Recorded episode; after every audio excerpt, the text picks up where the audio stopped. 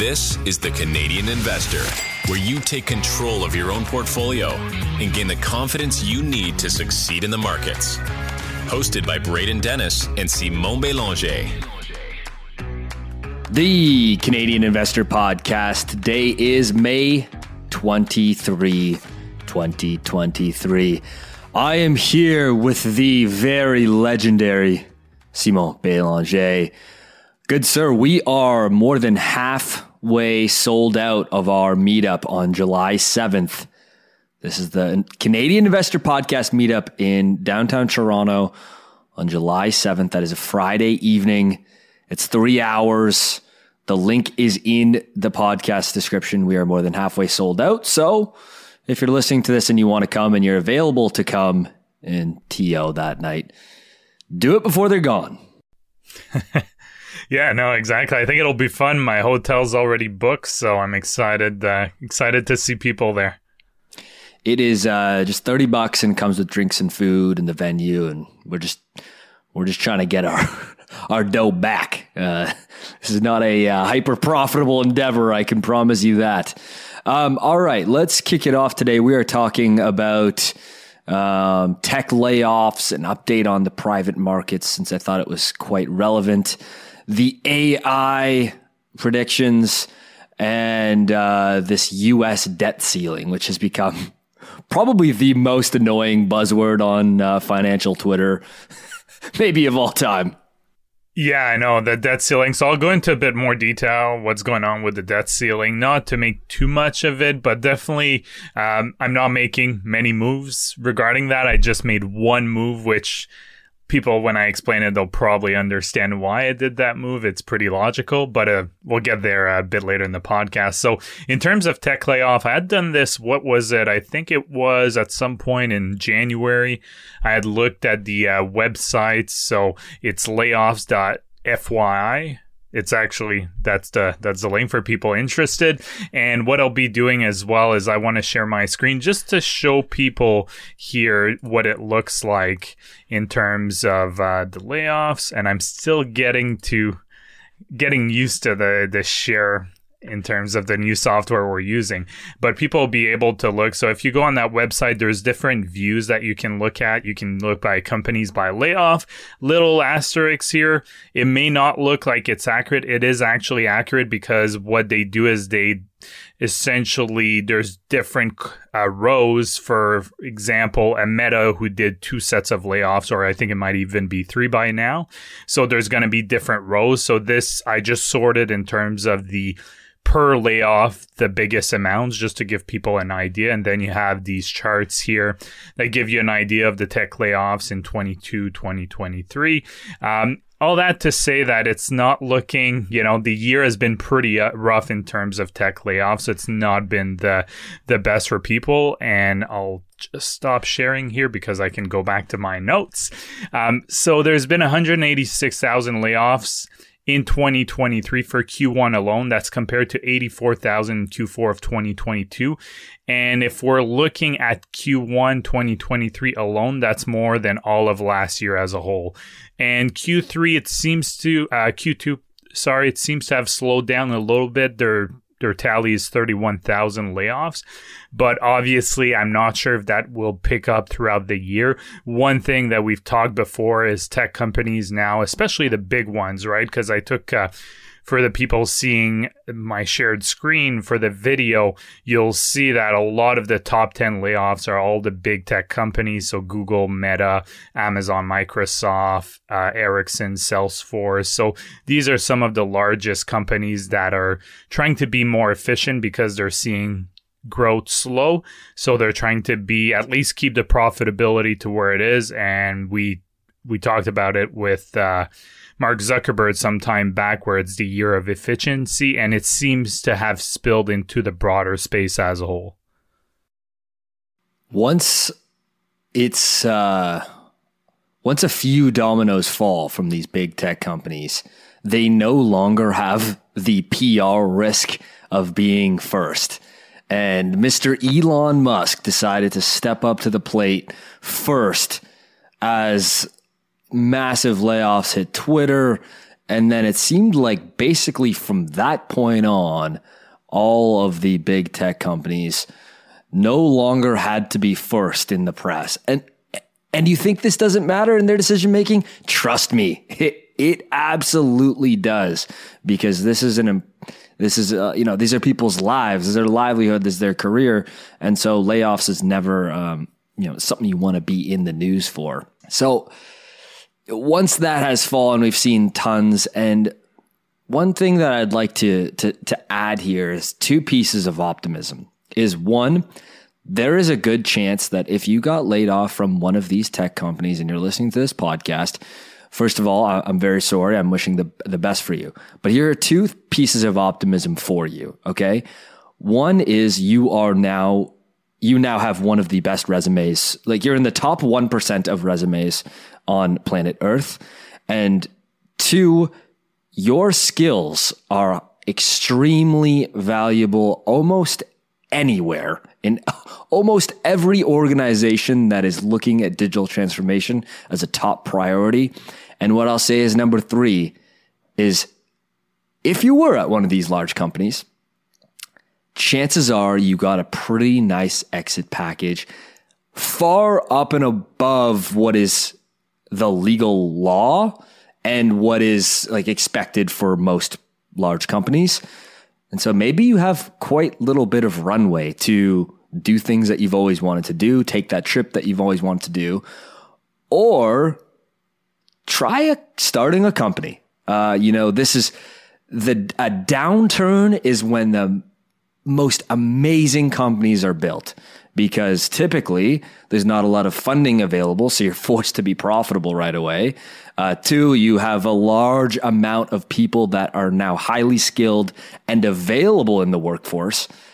Because if you're building a company and the talent is being competed for not only by you building a startup, but also Google, Meta, Amazon, it's really hard to convince people to not take a 300K total comp and you know work at one of these companies to come join your startup and make dirt and ramen as their annual salary right? Like so those are three things to think about like if this has affected you and uh, and how to be optimistic about this because there are, in my view honestly i'm not just saying this more pros than cons here yeah, and I think I'm a big believer of trying to make the best out of a bad situation. And clearly, whenever I talk about layoffs there, I try to look at it more from an investing perspective. But of course, when people are affected, obviously there's still the human side behind it.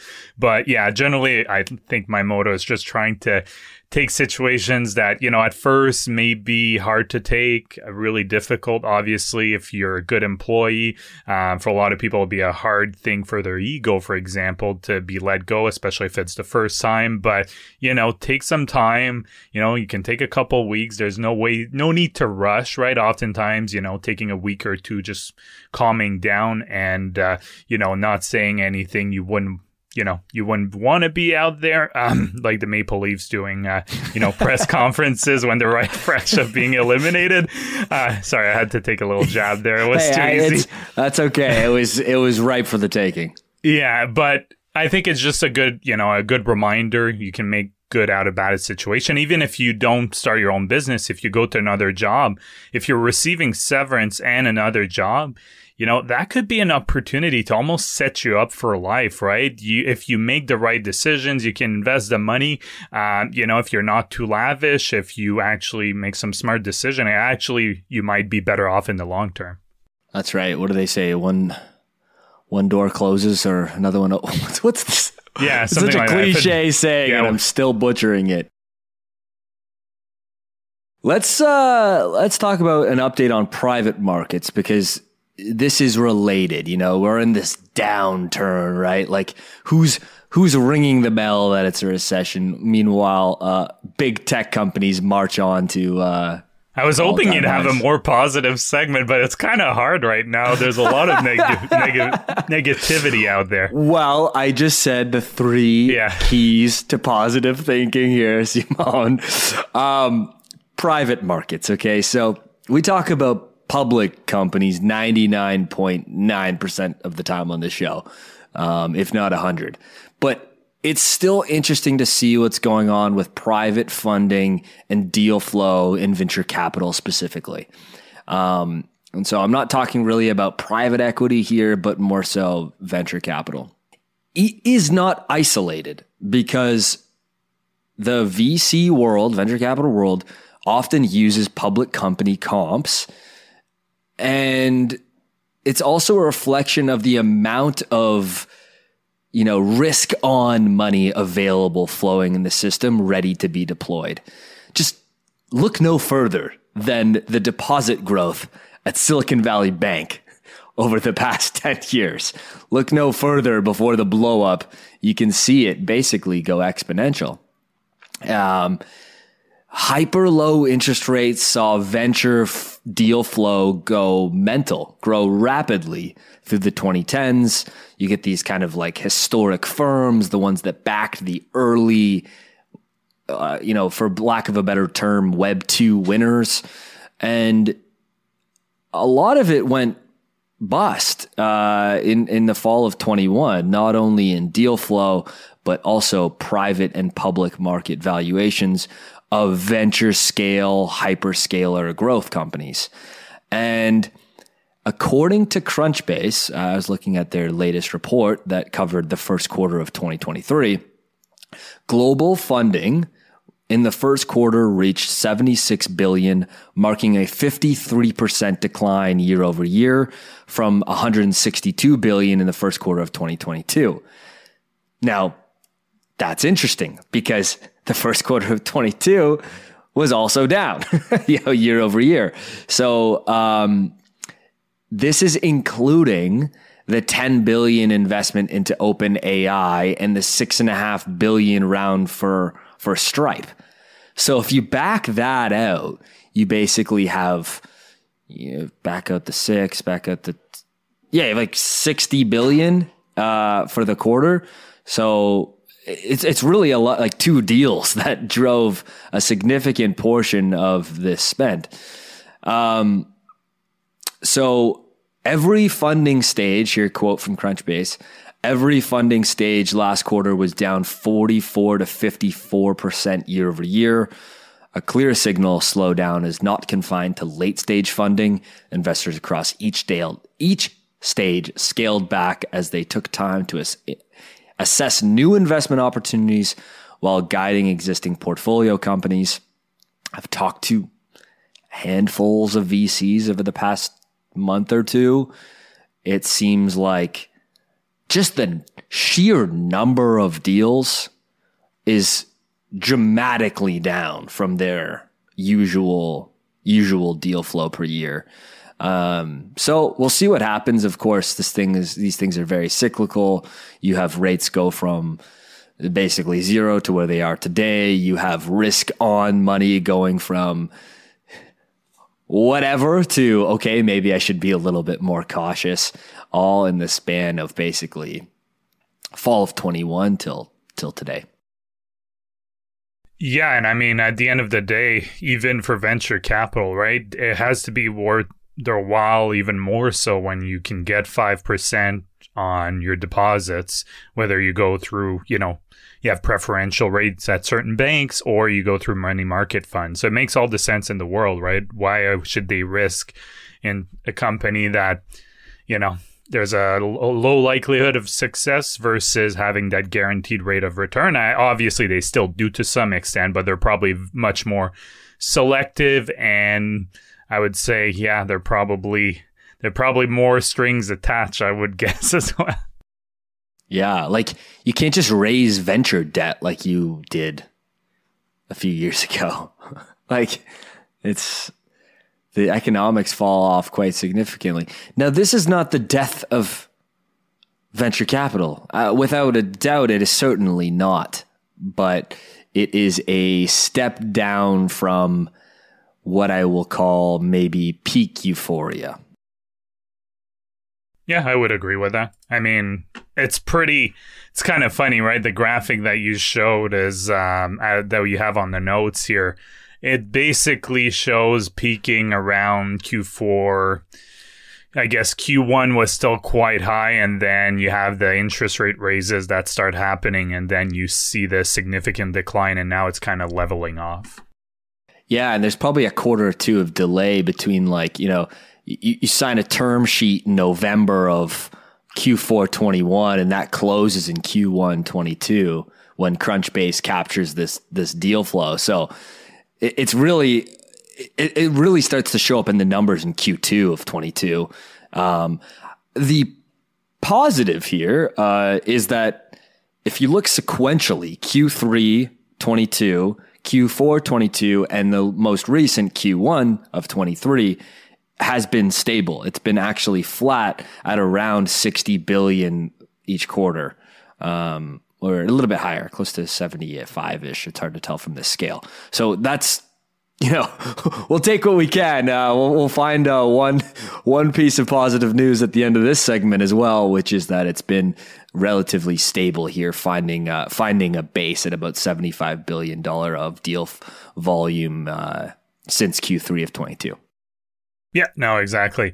Um, now we'll move on to the next segment. You talked about it. So the U.S. debt ceiling, which seems to be what uh, yeah all major financial websites uh, just can't get enough on remember remember my my disdain for the word unprecedented do you remember that?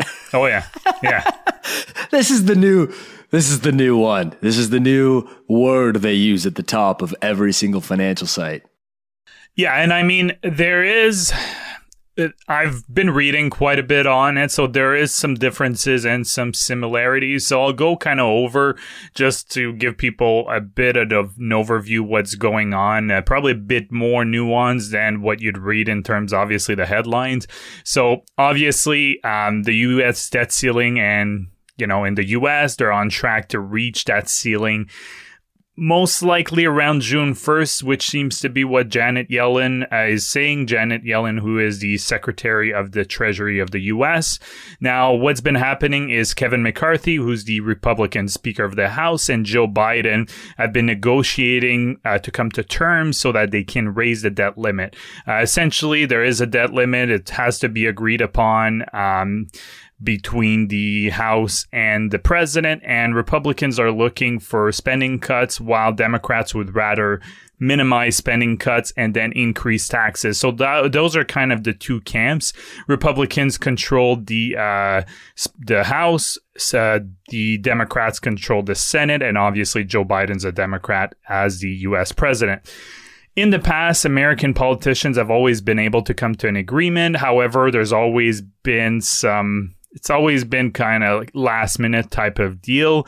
Um, there's also an option that Biden could use, and to say that the debt ceiling is actually not constitutional based on the 14th Amendment. However, there is a time constraint related to that, and it would most likely be challenged in court as well by the Republican, most likely ended up in the Supreme Court. So it's not clear whether that's an actual option or not. Um, I don't want to get into politics here. It's just the fact that that's essentially where the two sides stands right now. And from all projections I've seen is a default by the US would be it really depends on the length of the default. If it's just one day and then they come to an agreement, there's most likely not going to be too many major consequences. However, it could impact the trust that other countries and foreign investors do have in US Treasury. So that's always one of the things that could happen, even if it's a, you know, very short term default or a technical default where it's, you know, some of the obligations are not paid, but it's not a full fledged default, which would mean that the US is simply not, um, you know, paying any of its obligations. What I think is a bit more alarming this time, and it's hard to put your pulse on it, is there's a lot of polarization in the U.S. Uh, so rep- Republicans and Democrats. Um, I'm not a political expert, but it does seem like it's as polarized as it's ever been. And there almost seems to be that either party I don't know if they really want to come to an agreement or not. They all like. I almost get the impression. I don't know if uh, the same for you, Braden, but it's almost as if they're okay with not getting an agreement, so they can blame the other party. Well, that's that's the game, isn't it? yeah, exactly. um, which That- would that's, be that's the you know that's what they should just teach in politics 101. Yeah, yeah, and I mean, so I don't know whether to some extent they're bluffing or not, but regardless, I mean, the optics are not great right now, but I think most people do expect that there will be a deal and they will be able to raise the debt ceiling. Hopefully, each side can actually come to some sort of agreement, you know, make some concessions that are acceptable to both of their parties. We'll have to see. There's not that much time left. There's about a week left at, as of this recording. So for me, I'm not really changing any of my investments because, you know, if there's a major default long term, there's going to be some major economic uh, pain on the world, but also obviously the US, but on the world as well. So, like I said, the longer it lasts, the worse it's going to be. I've read a few papers on what economists think it could mean. The only thing I changed for my portfolio is I had put my cash, if you'd like, in my TFSA that I'm ready to deploy if I want to into this ETF uh, ticker BIL, which is one to three months US Treasury bill. The reasoning behind that was that it's backed by the US government, and I'd rather have that there versus depositing at a bank where it's not CDIC insured with things like PSU, uh, which is a US savings account ETF. But seeing that uh, it's getting closer and closer, I decided to actually change my mind there.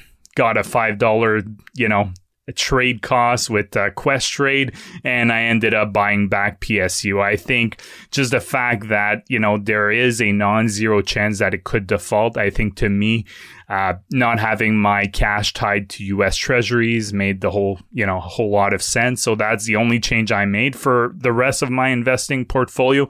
I haven't made any changes. So that's how I'm kind of approaching it. Next up, we have your your segment here. But Oh, yeah, the reason that the reason that I waited is because my follow up segment is builds off this. So if you want to go again, uh, Okay. it'll make sense very shortly.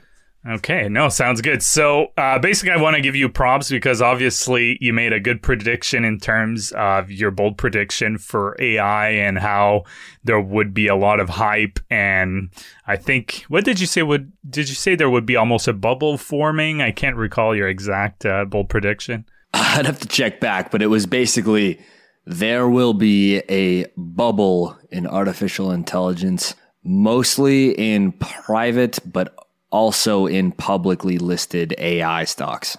Yeah, so I'll just give a few numbers here just so people can actually wrap their heads around it. And then I'll show a graph on Stratosphere, which kind of shows all the name so people can, you know, have a visual idea as well. So, uh, ETF QTUM is an interesting ETF. It has names like Nvidia, AMD, ASML as their top holdings. The ETF currently is up 14% versus 5% for the S&P 500 SPY, which is obviously the one that most people kind of track when looking at the S&P 500 and that's over the last 6 months. Why 6 months? That's pretty much when ChatGPT en- ended up uh, getting a whole lot of hype. I think it came out what in November if I remember correctly, just around that time, right? Oh wow! Now I'm a.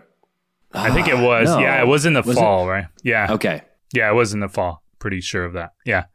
It seems like so much more recent, but no, Okay. I, keep You going. it I'm gonna. I'm gonna Yeah, find the the launch date, So I'm still pretty confident on my six months. November thirtieth, twenty twenty Okay, there you go. So Yeah. that's almost like six months to to the day there, very close at Yeah. least.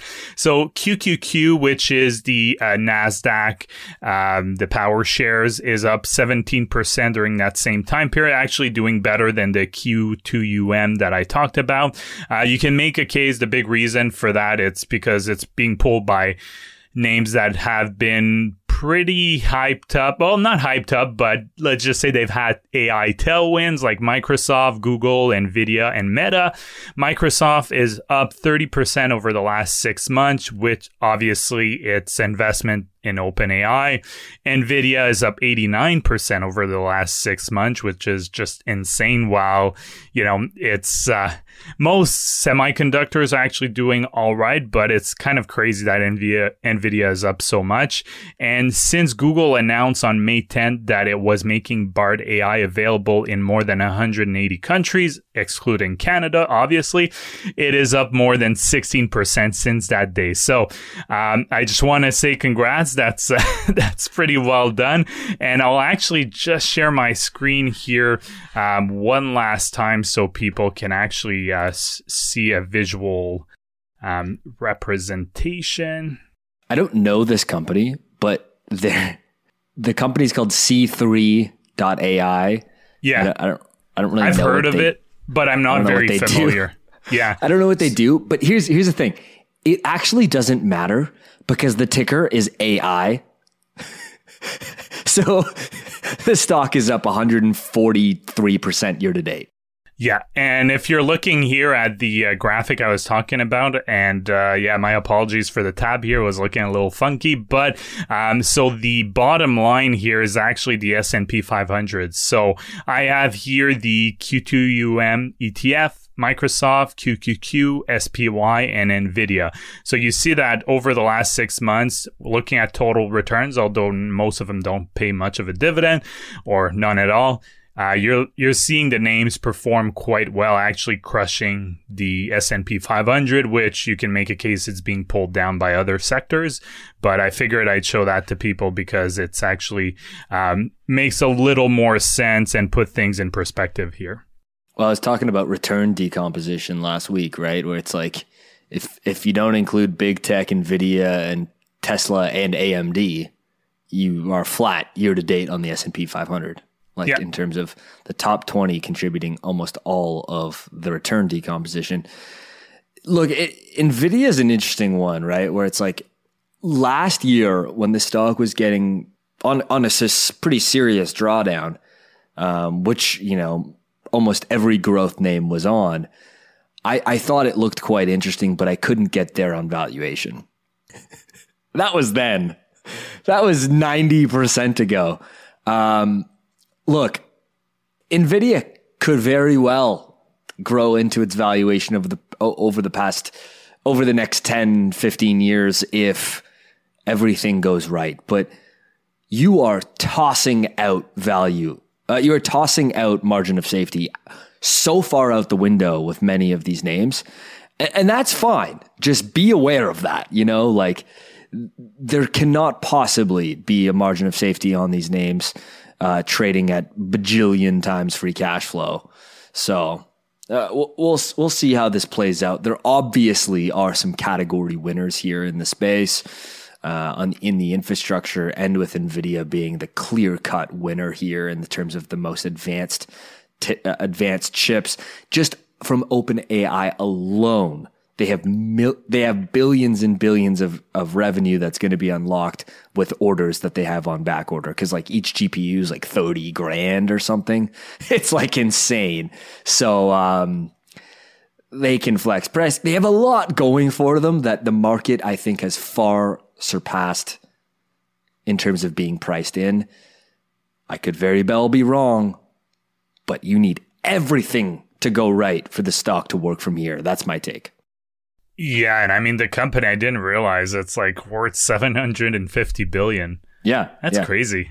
I mean, I think Nvidia is a good company, but I'm not sure if it's worth 750 billion, but uh, yeah, no, I hadn't realized how much of a run up it It's been insane, and and you got to give the company a lot of credit. Like Jensen, the CEO, like dude, the guy's an absolute killer. Like he even just looks cool. Like he walks around with his slick leather jacket, and he's just the man. Like I, I, I'm I'm all in on that. I think that it's a great company, but as an investor, you have to recognize everything has to go right from here to make money, and maybe it does, but that's the margin of safety completely out the window.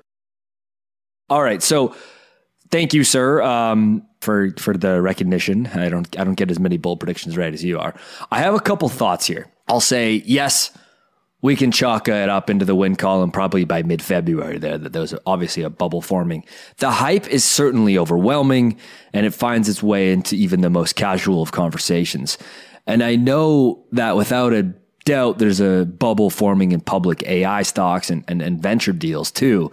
History doesn't repeat itself, but it does rhyme. So that's happening. What I will counterpoint this with is when I first made this prediction, I hadn't given enough time to play around with it, let alone build. I've built an AI company in this time frame. um, with FinChat. So where I was skeptical was about how fast there would be until there is defined utility of this technology. And oh boy, there is certainly defined utility that is obvious and people are seeing value in it every single day in the, in the hundreds of millions of people. Um, now, the progress and advancements of potential AI assistants and agents already this calendar year is alarming. Like the rate of change has far surpassed what I thought would be possible. And so, where there is certainly a lot of built up air in a bubble in terms of valuations, the underlying technology is just so, so amazing. Um, so, I'd like to say that. Like, I wouldn't be pursuing it so intensely career wise if I didn't come to that conclusion a few months ago.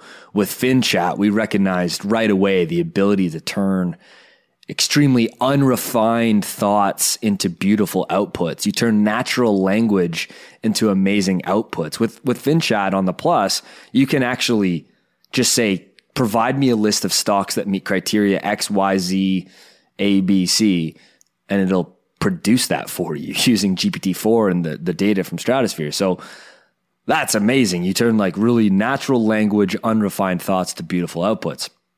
Um, I just tried I'm very skeptical of some of the GPT plugins. I think that there some of them are quite bad.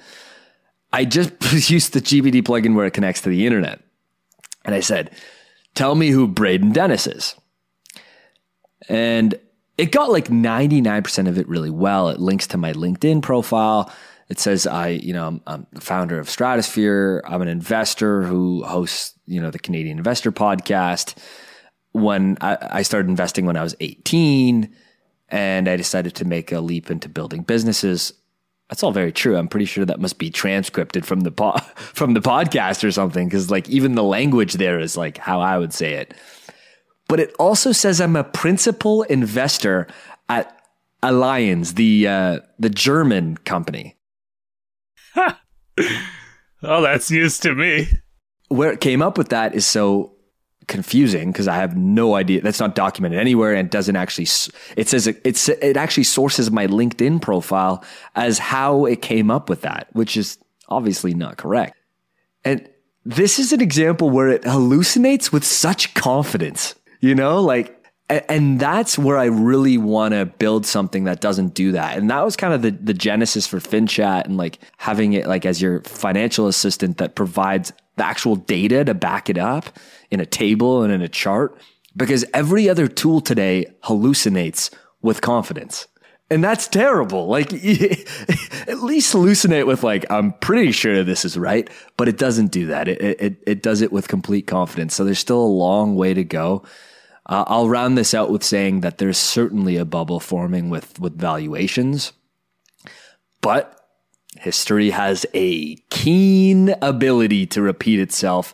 It does this with almost every sort of groundbreaking innovation and technology that changes vast amounts of, you know, products that serve horizontal markets. It, like this happens time and time again, so that's not surprising. I'll counter that with I'm shocked by the pace and alarming rate of change. It's both concerning and exciting. Yeah, yeah, I think so. I mean, um, yeah.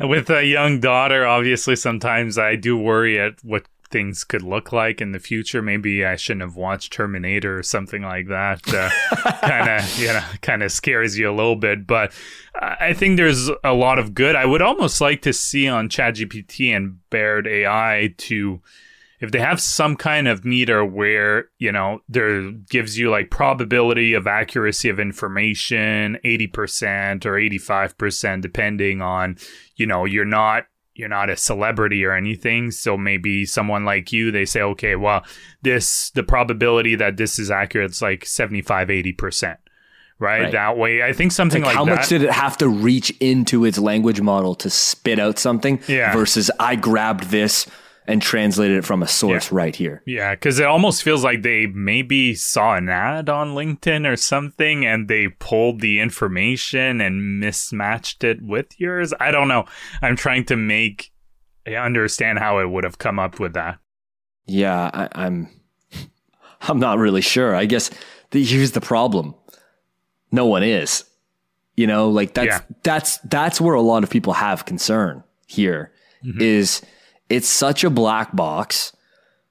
I think that they're already kind of getting in trouble for not being the most data friendly and privacy friendly, some of these large companies. And there's no sort of drilling in from here on the interface of how did you just make up that I'm a lead principal investor at Allianz in Germany? Where did that come from? It's just completely unknown and no one has an answer for it. So that's like, like I said, I'm both excited and concerned for the alarming rate of change. Yeah, and I, I use uh, ChatGPT, and I'm planning on using a VPN to try Bard uh, Bard AI as well, just to see how it looks like. But personally, I would always double check all the information. So I think that's really important for people to understand. Is if you're using it as a tool, um, use it as a tool, right? Um, I think something I learned in university is you know, you could use Wikipedia, but I used Wikipedia more as a tool back then to, you know, get the sources from different subject and then I'd read the actual paper that it would reference and then it would help me doing uh, research papers at university and that's almost how I would approach um, this AI right now this uh, language model how do you how do you call it again? Large language model, LLM. Yeah, LLM. So that's how how I would approach it because, like you just said, it tends to hallucinate a little bit, and I think you're gonna see some pretty uh, awkward papers in university with kids uh, use trying to use that, and then it just kind of hallucinates like half of the paper, and the teacher's like, okay, clearly you use some kind of AI product to do that. Not to mention, since it's trained from like kind of def- a defined set of vectors and sources, the way it speaks and the way it, it translates information and the way it creates documents is very noticeable by other AIs. Like there's AIs to detect that this was written by artificial intelligence and a large language model. And so those are really good at detecting that. And so I think that that's, uh, it's like the equivalent of, uh, you know, hey, teacher, you didn't check the homework. It's, whoever made these tools are the equivalent of the kid who asked the teacher about the, uh, about checking the homework at class. No, exactly. Uh, now, I mean, just because uh, we'll move on to the last uh, last topic here, the last segment, and I was reading just some headlines this morning. I usually go through. I have Apple News Plus, and um, I was reading that obviously Lowe's uh, came out with its earnings today, and they were guiding lower for the rest of the year, following essentially very similar kind of guidance that Home Depot did a couple weeks ago. So without going over the full earnings here, I wanted to touch on this quickly. The numbers I'll be referencing are the midpoint because uh, usually, obviously, with guidance, companies tend to give ranges. Now, both are saying that sales will be down this year. Uh, Lowe's is saying around 2%, while Home Depot around 2.5%. Lowe's said that its adjusted earnings per share will be down 3%. Um, they didn't give the numbers that was not adjusted, so take this with a grain of salt. Home Depot said that its earnings per share will be down 10%. And I won't go into more detail than that, but you know, one thing I wanted to point out first of all, these companies are affected by commodity prices, for example, lumber. So as the prices come down for lumber, clearly it's going to affect the top line. Um, in terms of, you know, earnings and profitability, Obviously, they've also seen some impact from inflation. They're not immune to that. But I think it's important to remember, I think we're starting to see here the lag effects of the rapid rate hikes that we've seen across the world for central banks, but, you know, maybe more with Home Depot and Lowe's thinking more of US and Canada here. And I would venture to say it's probably people that are pushing back non essential home improvements because they either can't afford it can't qualify to get financing or even they're deciding to spend on other things because you know travel for example because you know they did a lot of home improvements during covid because might as well since money was really cheap uh, there was not much to do so you might as well improve your home. So i think you're starting to uh, see this effect of higher rates and shifting customer behavior at least in the short to potentially medium term. I don't think I'm not trying to be doom and gloom here because you know I feel like a lot of our segments weren't the most positive today. Uh, I actually home Home Depot and I think it's a, not a bad opportunity to look at Home Depot and potentially buy it if you want to hold it for a very long period of time. It's something I've been considering, especially if the stock continues trading sideways or even downwards a bit more. Um, clearly, there will be some headwinds. I think that's pretty clear in the short to medium term. But if you're a long term investor, um, it's actually could be a good opportunity to start a position or add to a position because they're very good businesses. I don't know Lowe's as well, but typically, I mean, Lowe's and Home Depot are very close, right? They're same kind of sector, so same, very similar type of businesses in terms of home improvement. So it's something I wanted to touch on just because I think we're starting to see the effects. But again, it can create a good opportunity if you're a long term investor. If only Lowe's smelt half as good as Home Depot does. No, you touched on an important point here, right? Which is like, none of this is investment advice, of course, but if you're trying to own a great business like Home Depot, you are trying to buy it when its opportunity in the short term and medium term is both uncertain and guided down. Like, it's so contrary to what the human brain wants to do, which is buy Home Depot and own Home Depot when the story is perfect and everything is wonderful.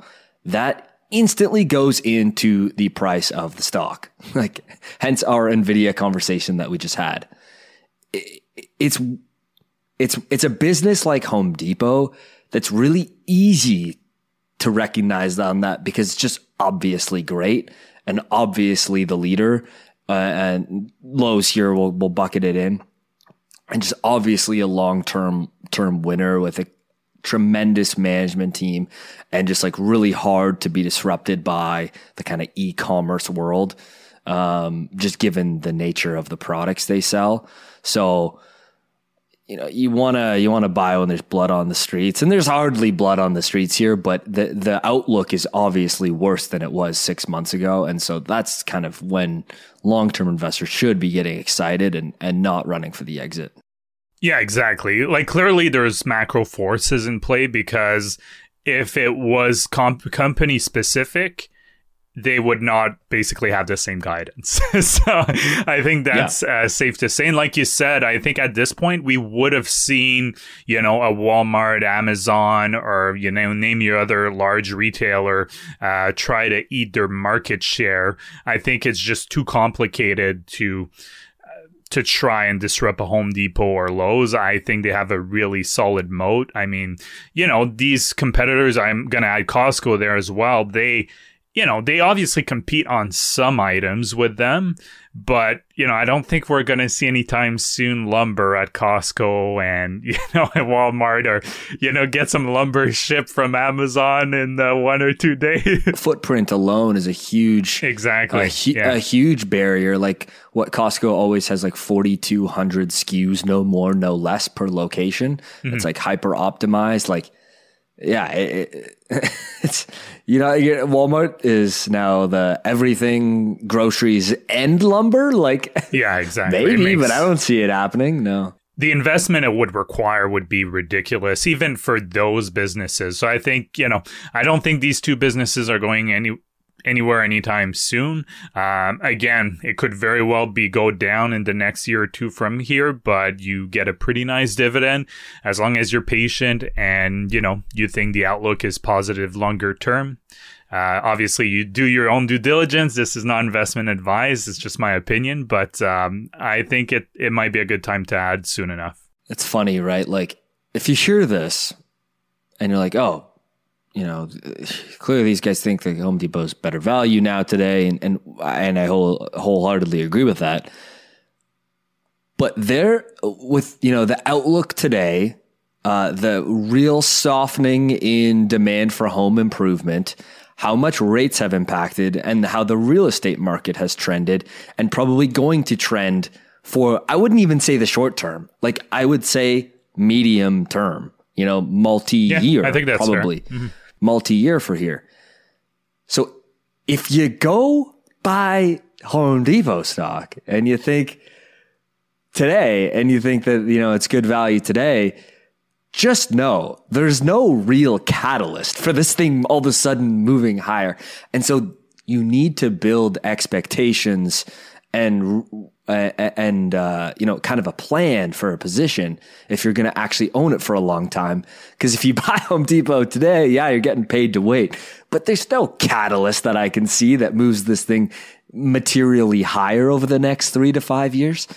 Um, and so just just kind of have these things in mind if you're actually long term to be actually long term.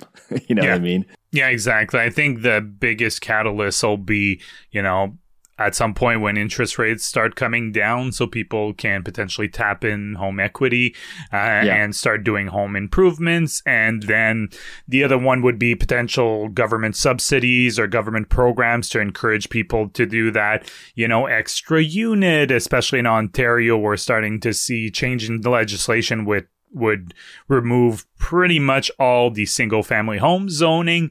But again, that's one part, right? So people need to have money to be able to do that or credit to be able to do that, the loans and so on. Um, you know, I think longer term, there are some tailwinds, but, you know, I wouldn't be surprised if Home Depot is down and Lowe's as well a year from now. That's, you know, that's a pretty pretty good chance, in my opinion. Like you said, you have to have a long term approach and the conviction. If you don't, you'll pr- probably end up losing money on it because you'll buy it, it'll go down, you'll panic, you'll sell, you'll buy high, sell low. that's that's the investing philosophy of the ages. Yeah, you have to buy high and sell low. Thanks for listening so much to the podcast. We really appreciate everyone tuning in. If you want to see us on video and sharing charts and our screen of all the things that we have on that we're looking at, our notes, our research, that is on jointci.com. That is the Patreon, jointci.com. It is $9 Canadian per month. You get what I just mentioned with the video now, thanks to Simon, the video editor extraordinaire. I'm not sure I would qualify as that, but I, you know, I learned the basics and I'll be, like you said, I'll be adding uh, every week. Maybe it'll actually be a little bit before the podcast actually comes out. So it's kind of this little bonus for subscribers and you get mm. to see the charts and it's ad free. So I mean that's the extra. Oh, yeah, it's also ad free. It is also yeah. ad free. So uh, you know there's you know there's it costs a little bit of money. So these are the the little the perks associated with it. So sometimes you'll probably get it maybe a, a day or something in advance, but um, you know it's there for our subscribers. There you go. And of course, you always get our monthly portfolio updates that we will have in exactly seven days from this recording.